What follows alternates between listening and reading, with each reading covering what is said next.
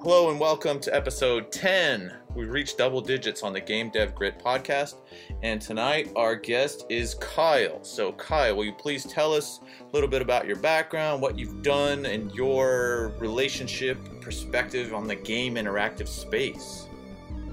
Oh, thanks for having me, and thanks for doing the podcast. It's uh, an honor to be on. Uh, so, yeah, I'm Kyle Mega Steak Man. I kind of kicked it on the mean streets of YouTube, but that market really dried up. YouTube's really strange these days, but uh, I decided that uh, I kind of wanted to get more into games, doing interactive things for VR because VR is. Have you have you done room scale by the way? Room scale VR and. No, not yet. I've only done an Oculus thing. I haven't done the other stuff. Well, that's Oculus is really good. Um, but yeah, it was fairly transformative for me. Like when I tried it, I was like, wow, you could do anything with this, and my mind went to like interactive movies or just you know the like. Uh, so I started uh, investigating Unity, and somehow, uh, well, my girlfriend kind of runs the Vancouver VR community up here, along with Adrian Talons, and uh, so we slowly infiltrated. I did a VR game trailer recently, and then I got a job at EA. So like all my jobs recently have been game related, and finally culminating with getting a job at Klei Entertainment, which is a huge honor. I really respect those guys' work. Yeah, because you came from the art design side, right? Like video right. production designs. Can you talk a little bit about that, like your background? Well, that's the weird thing. So I guess uh, prior to getting into games, I was doing animatic editing, and a lot of people who are editors don't think about animation, which is surprising to me because like there's a lot of animated work out there, and as an editor, you have a lot of control over animation. Um, but even still, like I didn't consider games as an editor. I'm like, oh, you don't need an editor when you're doing games, but that's mostly what I'm doing right now. Is I'm marketing, um, playing the game, pulling out clips, and uh, acting as an editor for video games. Okay, and you have done some personal projects in the space, right? Some VR projects or some stuff in Unity. That's right, and I'm trying to learn how to code, but whoa, what a what an uphill battle that is. yeah, depending. I think it depends on, I guess, kind of your your state of mind. You know, there's some people that want to get stuff done and they have a problem and they're just like, God, I just want to work around it and like get this thing done. And then there's other people that have a problem and are just like, I have to finish this pro, I have to fix this problem. And I think that's like the programming mind, you know, if you just can't let things go, at least from my perspective. No, I agree. And like uh, sometimes I'll find with my CG work, it's like they're not going to see that detail. Why are you modeling that? But it's like, no, it's got to be there because you know what? What if? What if the model turns accidentally? And like, there's so many shortcuts you could make, but in programming, it's harder, I find, to make those shortcuts. Yeah, and I'm familiar with the background of some of your work, and you've done some super awesome CG work. You know, I've been following your stuff for years, so people uh, will post some stuff in the link so you can see what Kyle's done. So on the side with these game companies, so would you be part of like the marketing and promotion side of things? Pretty much, yeah. Uh, I well, I try to touch code. Well, I actually, interestingly enough, I'm in editor, so where I'm using Unity with Timeline to actually create shots and like uh, things that I wouldn't normally be able to do in gameplay. So I'm kind of in both worlds, but yeah, I'd say mostly marketing and uh, editorial. So from that perspective, what is some of the stuff that's like the best? Uh, I don't know, footage or source stuff that you can get out of a game for promotional stuff. Like, what is what is the cool stuff that you look for? I think for me, the thing is clarity. Like, it's so easy to have a bunch of stuff happening on the screen, but you kind of want to isolate each shot to an idea. Like this is a person doing this, and you know frame it so it's like really clear to see like the silhouette reads and um, mostly yeah that's like what is the idea behind the shot like it's got to convey information first and foremost okay because you know maybe there's something you can pull out of what you're doing to help if there's game developers out there who are doing everything on their own you know how to best showcase their games and stuff like that yeah, there's a really great website from Derek Lieu. It's uh, I think just dereklieu.com, and it's uh, there's a how to make a trailer section, and he has like a huge video, uh, probably an hour long, of just like you should do this. This is a good practice. Uh, just kind of rules of thumb, and they're really really useful. Oh, that's awesome! Yeah, because I've reread his "How to Finish a Game" thing like 20 times. His other articles are really useful. So yeah, I'm looking forward to see that. Because um, have you seen his articles, "How to Finish a Game," and the other ones he put out? Yeah, they're really really good advice. Yeah, like some of the best advice I found anywhere. I mean, because it's so hard, and I'll tell you, you know, because I, I come from a similar background, the animation and video production. And small video games, they're still difficult, but they're manageable. but doing like a big video game by myself is like the hardest thing I've ever attempted ever. I believe So- it. Yeah. so- no, I can't even finish a small game. Yeah, like doing vi- animation, video production. There's so much you can cheat with, you know, because it's all it's all about just what the viewer sees, you know, on that 2D plane. And then in mm-hmm. a game, like right now, I'm doing level design, like actually building the levels, and it's like you have to build every single inch, like from all angles, and there's no throwaway stuff, you know. If you don't do it right, they fall through the level and it's broken. yeah, and it's just, I mean, it's like you have to polish every bit of the level. I mean, if you're trying to make a good game, you know, to make it interesting. And I find that, like, my design side really challenging. And I, I've just been, like, looking all over the internet for some, like, different workflow tips and just some approaches um, to try to make it, like, look and be interesting, you know? yeah. So on the the side of you using Unity and programming, so you would be like a designer going into programming, right? From the design side, visual side, and storytelling. Yes. Yes. So you said programming was difficult to learn. What's the hardest thing about it? Like, what's the thing that just like you know makes you hit the wall when you start looking at it? I think it's just uh, because it is a new language, having to look up every single thing. So like, I'll find the the right you know kind of magic word to say to the computer for it to understand what I want, and then like, okay, well, what's next? And then I have to look up the next, and it just is such a slow, laborious process for me to because it's just not it's an entirely new language. I just don't know it. Yeah, what IDE were you using? Visual Studio or what? Which one do you know? Um, that you were, were you using to program? Visual Studio, but uh, I mean, I first started with Playmaker because you recommended it, and I really love Playmaker. Actually, I have a great time in Playmaker. Yeah, Playmaker is awesome. It just depends on the project, I think. Like sure. again, smaller projects, those those visual coding systems. I've tried a bunch of them. You know, I did a, too much Playmaker. Um, they're great, but for bigger projects, it's i- if you're going to have complex mechanics and stuff, it just starts getting unwieldy. Um, Oh yeah, like manager, manager, manager, manager, manager. Yeah. yeah and just and i mean that's the thing that I, I tell people now like even if you're using playmaker you're programming. So it helps to like read the books on clean code and like programming patterns because you know i got really dangerous with playmaker where i knew how to use all the stuff but i didn't know anything about proper programming.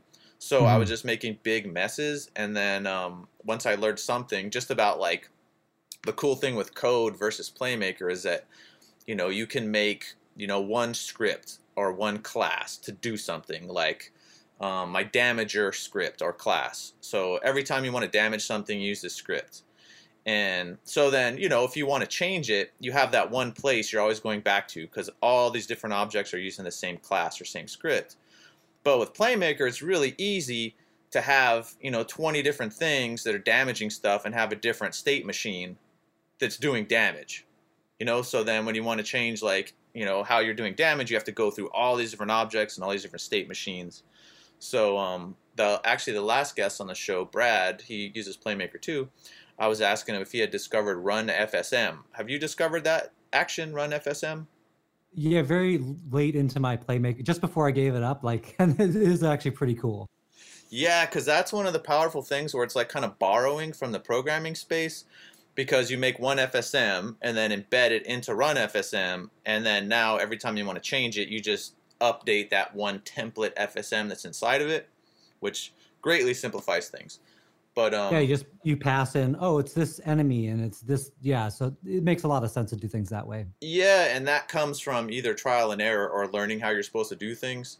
Because you know you're not supposed to you're not supposed to duplicate anything. You're not supposed to have the same code in more than one place if it's doing the same thing. Just have it in one place and manage that. yeah, Um, totally. but the thing I was saying about the the IDE, because something that really helped me when I started programming was using the IntelliSense. So that's like the little helper keywords that pop up when you hover over stuff and code. And there was Kind of suggest things, right? Yeah, and I'm not sure the state of it now if it's built in. I had bought this um, asset called IntelliSense. I don't remember what it's called, but it's something IntelliSense.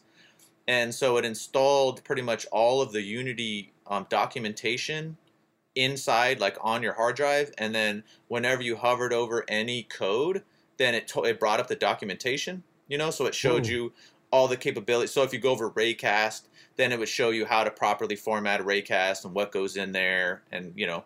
And I found that really helpful. So anybody out there, or you, Kyle, if you're still looking into that, make sure you have the, IntelliSense working properly so you can see that stuff. Um, That's really interesting. Yeah, I know it yells at me when I like misplace a semicolon or whatever, but that sounds like a whole new level. That's crazy. Yeah, because so much of it is just like, you know, because you'll Google and be like, okay, yeah, use a Raycast. You know, someone will just say, you know, the frustrations of searching Unity answers or Stack Overflow, right? It's just like so easy. Oh, just use an overlap sphere, you know? Yeah. Use a non allocating overlap sphere. Cool, thanks, dude. You know? And then you go and maybe you find it and you're like, overlap sphere. Okay, physics, you know, dot overlap sphere. Okay, what do I put in here? Like, what? A transform, a vector three? Ah. But when you have the IntelliSense, you just hover over and it tells you what to put in.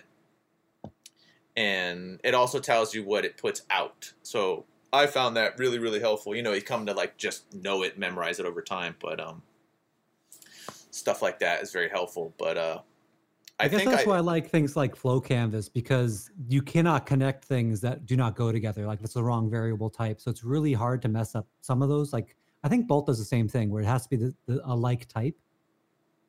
Yeah, it does. How do you like? Actually, that's the only one I haven't used. I have Bolt. I haven't used. That's Paradox Notion, the same guys that make Slate or same guy, right? Yeah. The Flow Canvas. Yeah. How have you found that gotta- one? Oh, I really like it. I actually got on a Humble bundle. Unfortunately, I, don't, I haven't seen a Unity Humble bundle since, but I think it was like, boy, like twenty dollars for like three hundred dollars worth of assets. And you know, I'm addicted to assets.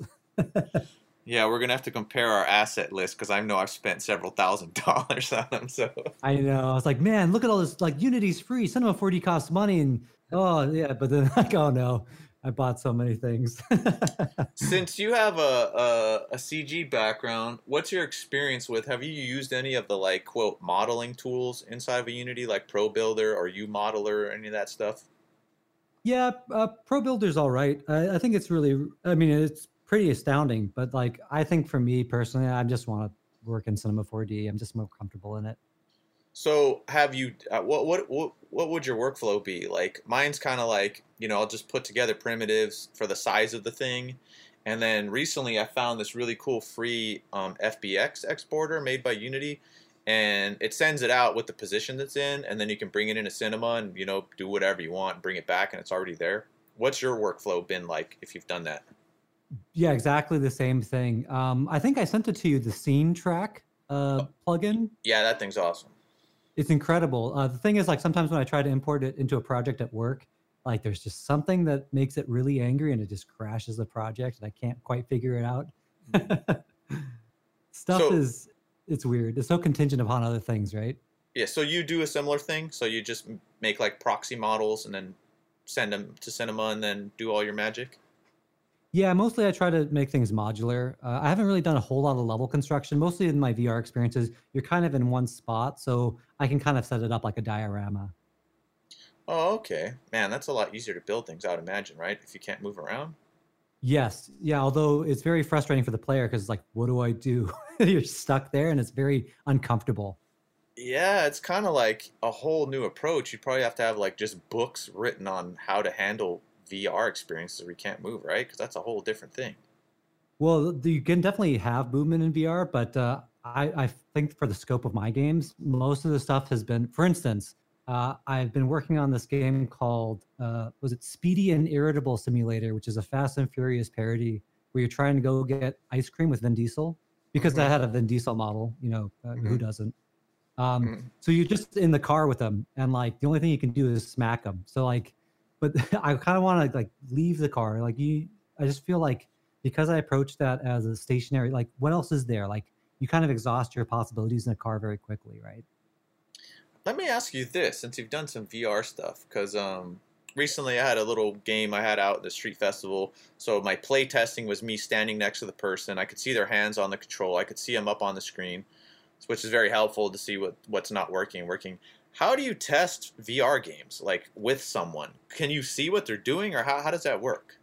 Yes, you will see through their eyes, but uh, mostly body language. Like you can see when people are kind of like they slump or like they got I don't know, like the kind of the body language is pretty clear to see. So they just kind of like wilt, and you know that's not good. Yeah, well, it's almost like you're performing in VR. It's really interesting. Like no matter the game, people tend to like act in a, in a very strange way. Like it's it's it's quite it's almost like being a kid and playing.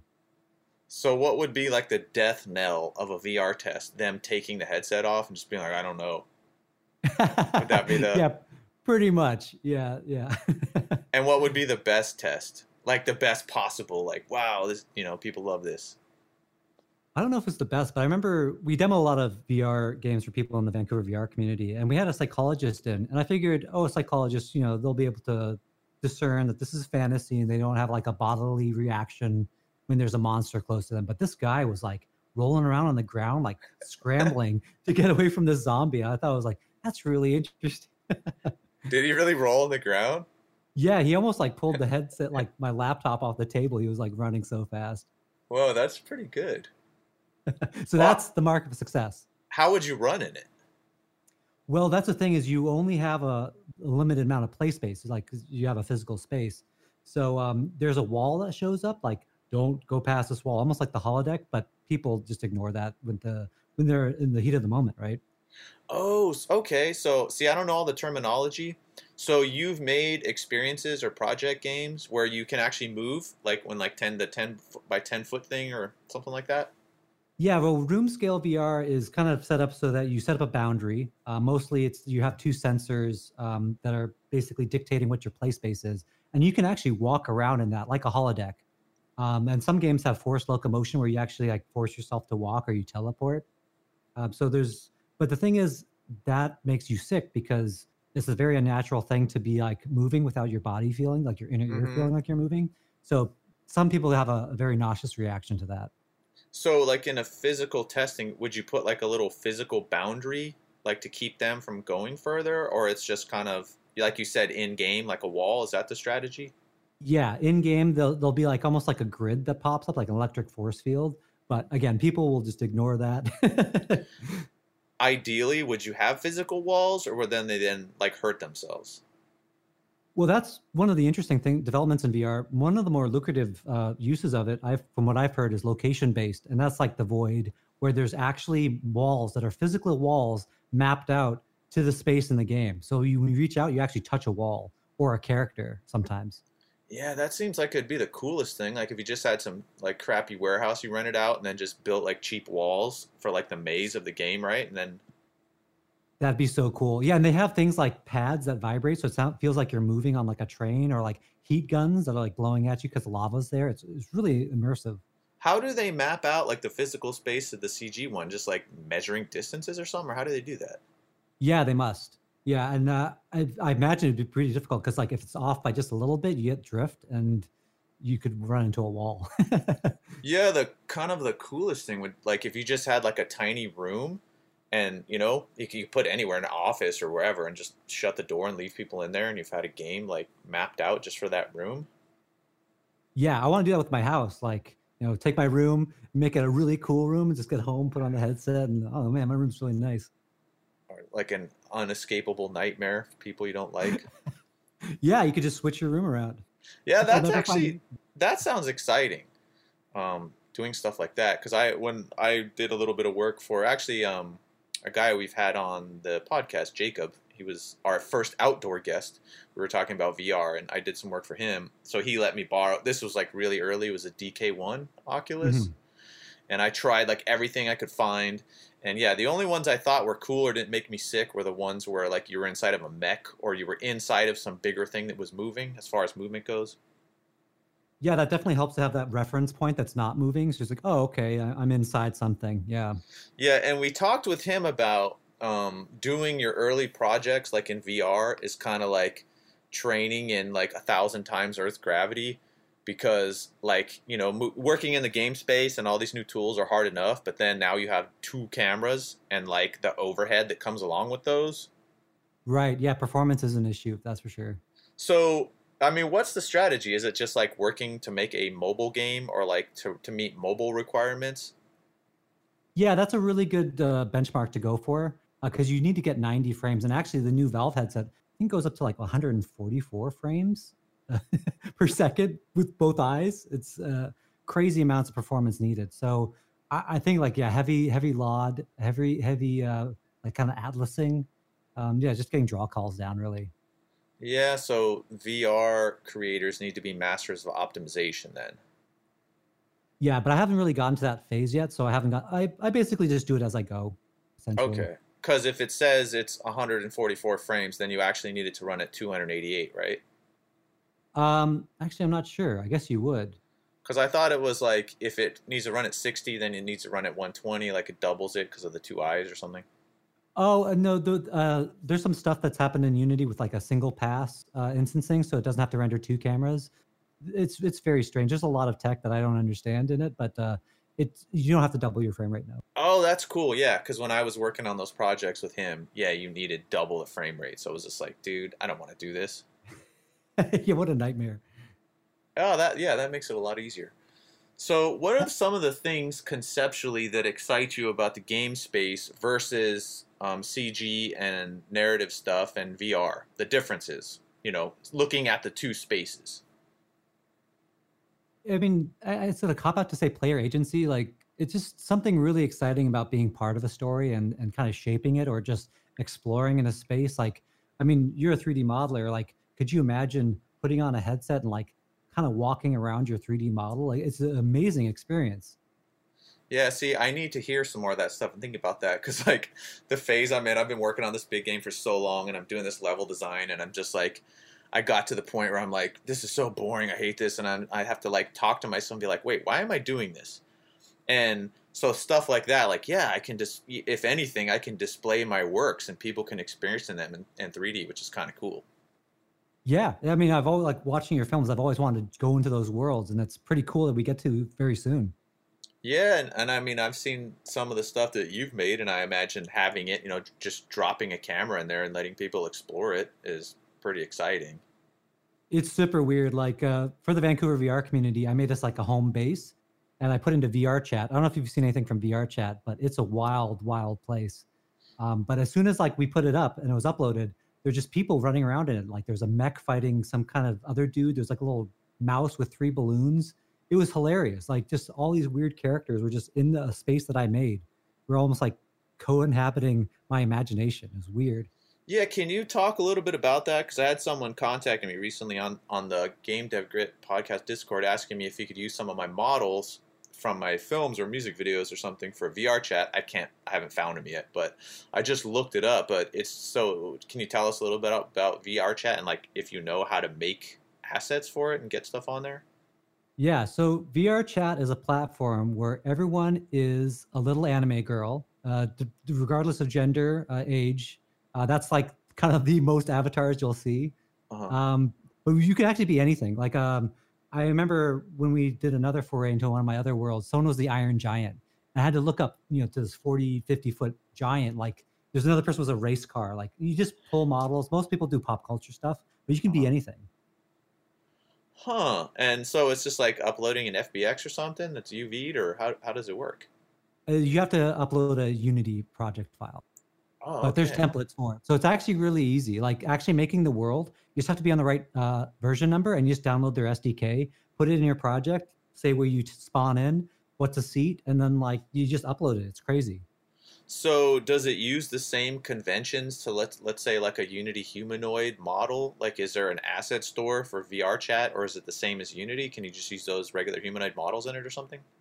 Exactly, humanoid. Um, I forget what kind of blend shapes it uses. I think there's only just lip flap, but like uh, people make some pretty expressive stuff. Like, and you can actually also trigger animations. So, like, if your model has animations and you want to do something weird, like fly off into the sky, people have buttons for that.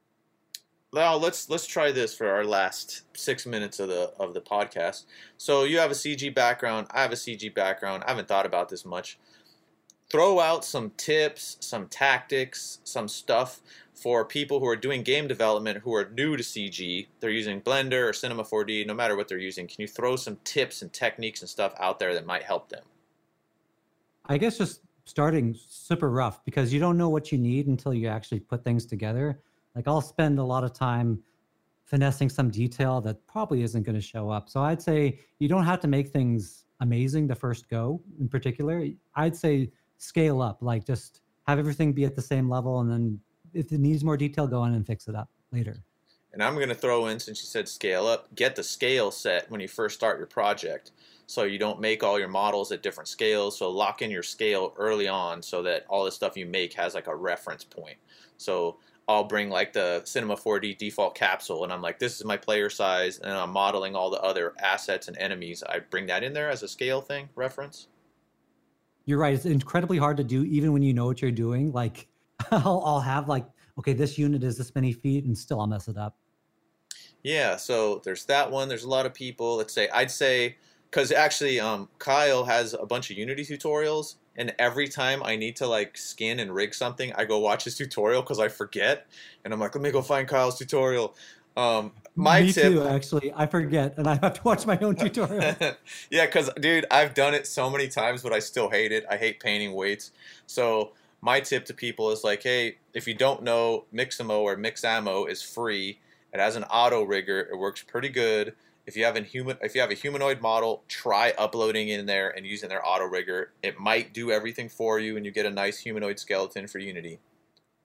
Yeah, and there's so much mocap out there. It's incredible. Just yeah, use those resources because who has time to do all that themselves? If you, especially if you're making a whole game, like that's just nuts. Yeah, and me with my animation background, I don't want to animate if I don't have to. So I try to use mocap as much as I can. So I'll go into like Mixamo and you can upload your own models or the model that you just rigged and then you can go through their thousands of animations and preview them using your model and then you can actually adjust them too like the hand placement the speed and all this stuff so what i'll do is that i'll upload like let's say all the npcs from my current game I'll upload the NPC, I'll have a list of animations that it needs, and then I'll just be resourceful and go through Mixamo. And I might not get exactly what I want, but if it's a little different, I'm just like, I'll just go with it. You know, I'm flexible. And then I'll download just a bunch of, you know, uh, pretty much all the animations for this NPC, and I'm done. And I don't have to touch any of it.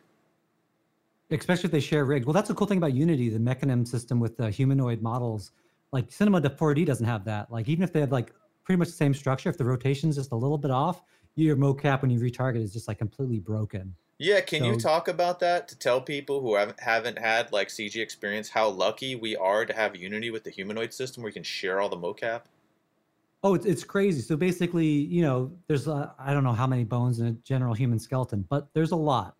Um, and uh, what's what's really terrible is if like say you accidentally have the bone rotated so that you know Z is facing back instead of forwards or something. If you try to retarget data from a mocap suit or another source and the rotation is not the same, you've your skeleton's like twisted and broken and contorted. It's pretty cool for horror games, but like it's not the desired result most of the time. So Unity just figures that out for you. It's like, oh, this is the spine, it's bending this way, and it kind of adjusts it to be relative to the uh, the bone that's targeting. Yeah, and the the really cool built-in retargeting tools in Unity, which most of them are invisible, they just do it.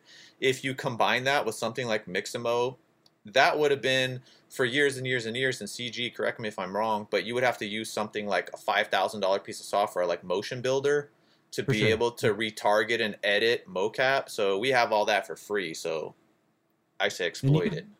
Yeah, you could use XPresso to build a rig. Like actually, that's what I'm doing for like I got an iPhone 10. I'm using that for facial mocap, but you have to like retarget the blend shapes and like you can build XPresso rigs for that, but it's so painful because oh, there's like at least 52 blend shapes that you have to retarget into this rig. So yeah, use any tools that uh, do that work for you for sure. Yeah, and I'll also say on the modeling tip, when I first started modeling, I got stuck on thinking I had to have my models all had to be made out of one piece.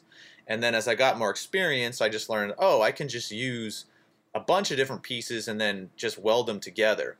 So what I do now, I still do it now, is I'll just go and like, what do I want to build? And I'll kind of like when you learn how to draw. I never learn how to draw, but I've seen the books where they have you break it down into primitives. You know, like a head is a sphere, a torso is a cube, and I'll just go look at the thing I'm trying to model and look at the different primitives and see which one's the closest, and then use those for the pieces, and then make it a editable and weld them together.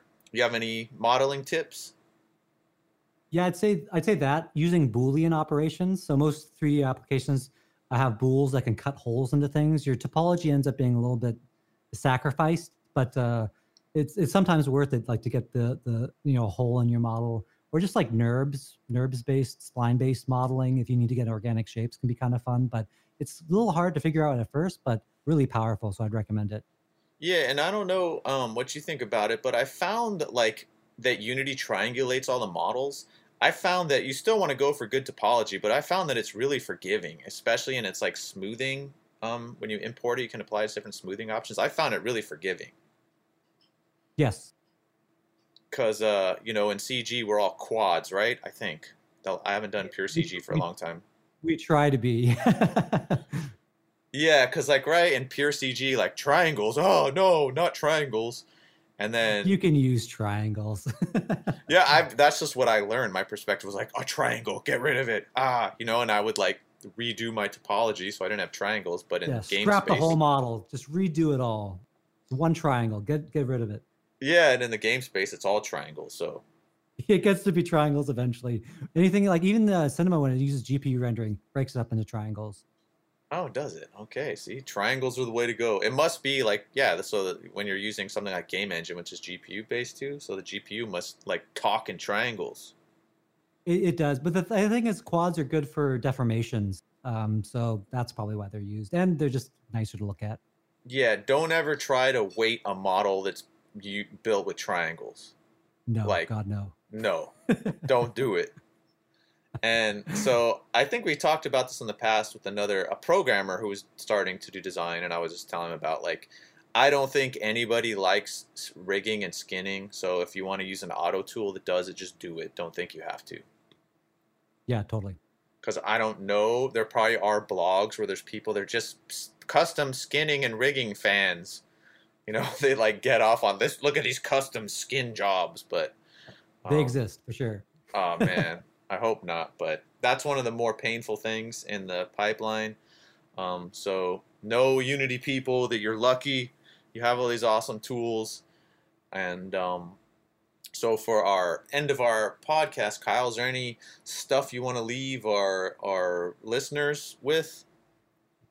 Uh, I'd say if you're making cutscenes, that that scene was it scene track that uh, from ED Films that yeah. tool just blow just blows my mind. Basically, you can play a game. It'll record even the uh, the bone animation. I don't think the Unity recorder does that yet. The version one at least. Uh, and then you basically have an FBX of your scene. You can also have like physics, and then you output it. You could put it into a cinematic. I'd say use that uh, if you're making something like a cutscene in a game. And now you just made me think of a new thing. You're using timeline all day then, right, to build cutscenes? I am, yeah. And actually, the most interesting thing about timeline, because we were both talking about it and how hard it is to program for. What most people do is they actually just make a script that uh, when it's the object is activated, the script runs. Because in timeline, it's really easy to have an activation track of something happens when this thing turns on. So that's what we're using a lot of uh, at work. Yeah, can you give us some timeline tips, like do's and don'ts, and just useful stuff you've discovered? Well, what I've been doing is um, I make a null at zero zero zero, so that way I can just drag a prefab of it into my scene and I know where it lives. And then I make a, a timeline object inside that, and then a camera. And then um, if you do that, then you can basically again prefab the whole system. Like you can have like a folder for lights. Like when this shot's active, these lights are active. So you can basically um, yeah using activation tracks for every shot. So once a track is uh, once a shot's happening that's when you activate everything that's related to it um, in uh, in your kind of null object. So I think that that'd be what I'd recommend. So I just had to do um, in my game in the first level there was the end cutscene, which is like six different locations. So how would you handle that? What I did is I just made five or six nulls and just kind of moved them in space, and then just made standalone scenes in those, and then just turned them on and off when it went to cut to them. How would you handle something like that? Yeah, totally. That's actually a, a great option. Like um, one of the other games I worked on was everything, believe it or not, take place on the same world space coordinates, but they didn't want anything to overlap. You know, so like a stadium, a house. So what they did is they offset them, and so you had these locator nulls that were just like uh, at fifteen hundred by you know zero by fifteen hundred. That's where this scene takes place, and everything was relative to that scene. You kind of have to have uh, that reference point, kind of almost like a, a pin that everything kind of revolves around. And that's why I do the zero. So I can just drag things in. And if I put in that spot, everything lines up theoretically. Have you used much of that? Is it called the signal system that Unity built in a timeline so you can control other scripts and all that stuff? Is it Signal? I know it was new, like to one of the newer versions. Yeah, I haven't used that yet. I would just recommend the uh, writing a script that as soon as it uh, the object object on it activates and the script activates, it does something. I think that that's way easier to deal with. Okay, yeah, because um, they built their signal system, and I looked at it, and it seemed over engineered to me. Like it was way too hard to build one of their their signals, and I was like, I don't want to do this. So, um, so you're saying, all right, we have like a car that's supposed to do something in the scene so instead of trying to use timeline to activate and call events and stuff on the car, you just have a custom script for the car that's activated with the car, and that does the work. Yeah, yeah, I'd say I, would recommend that. Like we have uh, ones that transition from scene to scene. So if I'm rendering out a bunch of shots, it'll just like skip to the next uh, like scene file in Unity, like the actual level. It'll load the next one and then render that and then render the next one. So you can set up these like really crazy like systems with just activations. So if you're using Playmaker, you just have like a FSM on that event on that car, and it would just run. Yeah, actually, I haven't tried using Playmaker with. The, I think it has timeline actions now, but that's one of the reasons why I stopped using Playmaker. Is it didn't have timeline support? Probably does now though. Okay. Have you looked at because the so in my current game I use both timeline and slate. So I use timeline when they're scripted events that don't require camera control. You know, like walk on this bridge and this thing falls over and there's an explosion. I just use it with simple activations. And then I use Slate for like the cinematic cutscenes with camera controls and all that kind of stuff. Have you have you tried Slate much or had much experience with it?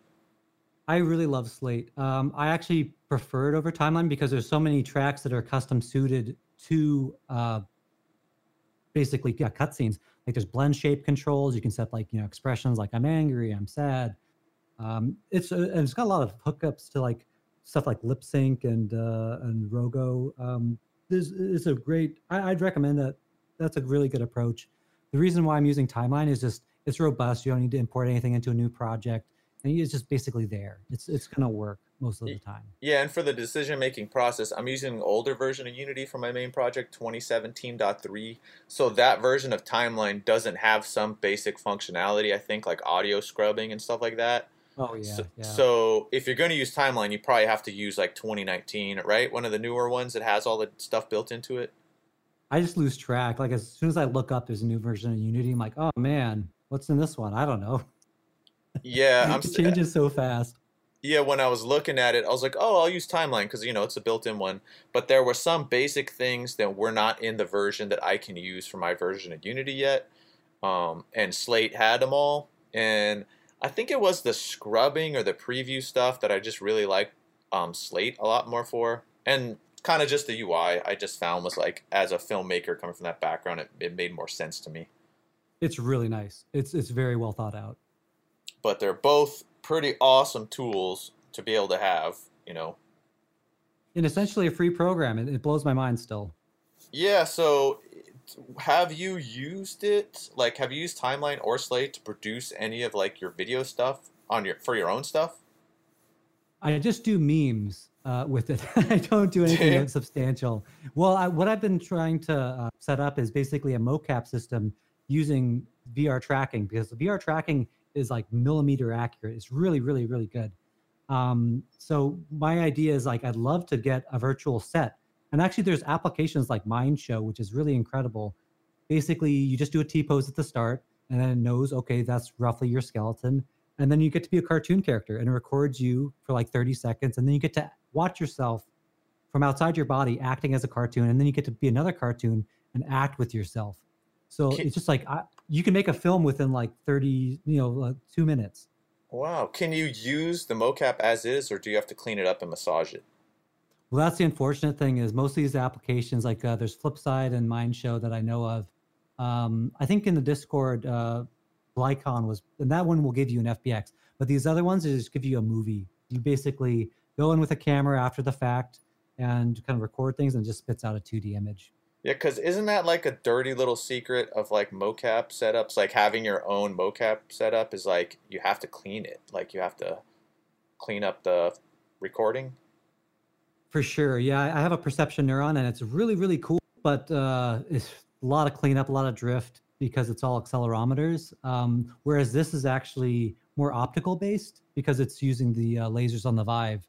Um, so, but even still, like because you're using an IK kind of mocap rig where you're pulling the joints along by like, you're kind of contorting the model based on IK constraints. So it's not you still have to do some cleanup, unfortunately.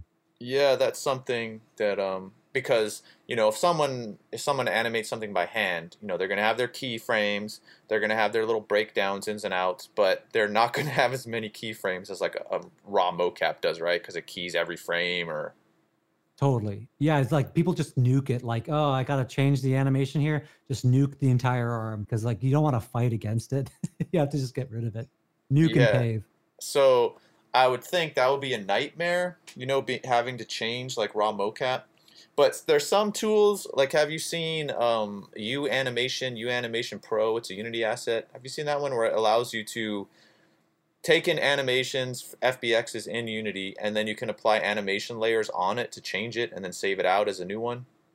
Yeah, I actually have that one. It's really cool. So, yeah, the idea is that, but you're animating on top of it. So if like you're having to counter animate what's happening underneath, things can get a little. I'm sure there's a way you can just kill that, but keep the keyframe data. There must be. Yeah, I was just thinking of because I, I own the U Animation Pro as well, and I use it. Um, if it wasn't too dirty or messed up, if you wanted to make minor changes without nuking it, yeah, it's so it's a lot easier to. You can add stuff, but you can't really take it away. Yeah, yeah, it's it's harder to, but uh, I'm sure there's a way to do it. I haven't really invested a lot of time in that. I just buy things when they're on sale and I forget to use them. yeah, me too. So hopefully, um, if you have any, if you didn't know, Kyle or anyone else out there, if you have any coding questions, if you're trying to learn programming or any of that stuff, we have a coding forum um, or list or thread or whatever in our Discord, and please post any questions, issues, you know, problems you're having in there, and then someone will try to help you. And so, because I'll just say, as a person who came from designer to programmer, it opens up a whole world of stuff that's out there that if you don't know how to program, you can't use. Like all these GitHub repositories are just kind of useless to you. But then once you learn, it's just like, oh my God, you know? So. Yeah, people are making tools for themselves to make things and they're sharing them, which is wonderful. Like, for instance, on GitHub, I think I saw this Unity A Better Actor, which is essentially, yeah, cinematic template for timeline. It's uh, based on oh uh, nav mesh, you nav mesh here, the actor nav meshes, and then wave. Yeah, I posted that in the Discord. I went through that guy's repo, and he also had a what did he have? He I used his. He had like a greebling tool, where because you know what greebling is, you're a CG person. So I love greebling. Yeah, so he made this tool. It's free on on that same guy's repo, where you just get like a box collider, and then any geometry in it, you just feed it a bunch of prefabs, and then you just press like set, and it'll randomly spawn them in the cracks and crevices of your geometry. Um, Man, that's a, that's a dream come true. yeah, he did that one, and he also is doing a actual screenplay to timeline tool. Did you see that? Whoa, that sounds great. Yeah, yeah, it's in that same guy's repo who's doing a better actor. So you can take an actual screenplay, like movie screenplay, and it'll turn it into a timeline with the cameras, and it looks at the number of words in the action, and so it kind of guesses how long it should be, and it puts the actors and everything. That's definitely the power of this stuff. Is like because I brute force things, I just like do things over, and you did too. Obviously, animating a film, you have to set that stuff up every time. To have a tool that does it for you is incredible. Yeah, that guy, you should probably contact him or something. He's doing a bunch of cool stuff. I think he's, I don't know, he might work at EA. He's somewhere up in Canada. Um, oh, I wonder if I ran into him. yeah, but he's doing like cool, like bridging the gap between like film and games and trying to do that, which, yeah, it's really cool. Yeah, that's the big thing. Learning how to make your own tool. Great. Yeah. So thanks for being on the Game Dev Grit podcast, Kyle. It's a pleasure having you on here. And um, we'd like to have you back on with your future projects. You're doing stuff, so keep us updated of what you're doing. Thank you. Likewise.